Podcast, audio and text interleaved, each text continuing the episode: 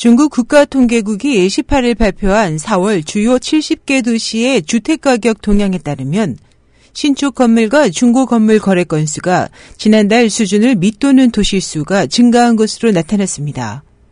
베이징시의 중고 건물은 전월 대비 0.2% 하락해 26개월 만에 최대 하락폭을 경신했습니다.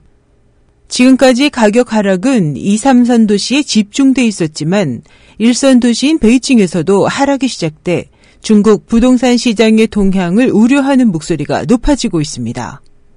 발표에 따르면 4월에 항저우, 원저우 등 8개 도시에서 신축 건물 가격이 하락해 전월 대비 4개 도시가 증가했습니다.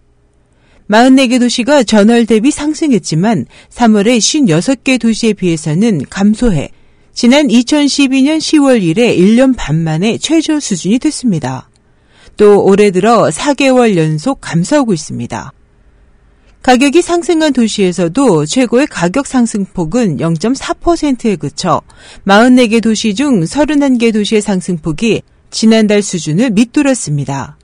또 베이징, 상하이, 광저우, 선전 등 일선 도시의 상승폭은 0.1 내지 0.3%로 둔화됐으며 부동산 가격은 지난해 동월 대비 베이징이 11.2%, 상하이가 13.6%, 광저우가 11.2%, 선전이 11.2%로 각각 상승해 포화 경향이 뚜렷해졌습니다.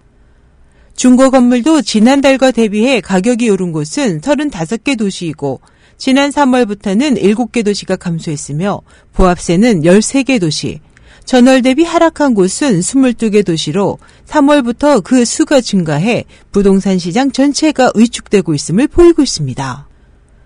베이징에서는 중고 건물의 가격 하락과 함께 13일까지 계약 건수도 지난해 같은 기간에 비해 59% 감소했습니다.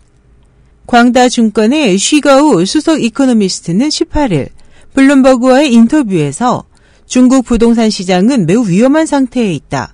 시장 둔화를 둘러싼 우려가 가격과 판매 침체를 초래해 악순환에 들어가 있다고 진단했습니다. SH 희망성 국제방송 임소연이었습니다.